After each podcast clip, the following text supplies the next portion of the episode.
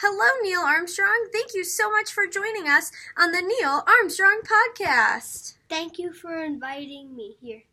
Can you tell me about your life story and how you became the first astronaut to step on the moon? Sure.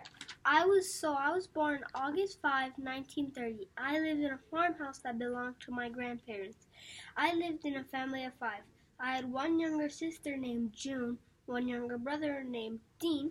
My mom's name was Viola and my dad's name was Stephen. I had to move 16 times before I was 13 because my dad worked for the Ohio State government. I was an astronaut and a test pilot. I married Janet Sharon and had three kids Rick, Muffie, and one last kid named Stephen Mark. When I was walking with Muffie, she fell and hit her head.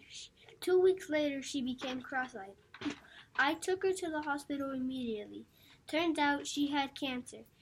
She had a tumor deep inside her brain. She died when she was just two years old. Becoming an astronaut wasn't as easy as it seems. I had to do tough survival challenges like surviving in the jungle with just a survival kit. it really just depended where we would crash. Once I got the job as an astronaut, I captained the first trip to the moon, Apollo 11. Then me and my crew were the first astronauts to go to the moon. I was the first astronaut to step on the moon. Wow, that's so exciting. Thanks for sharing with us, Neil Armstrong. You're welcome.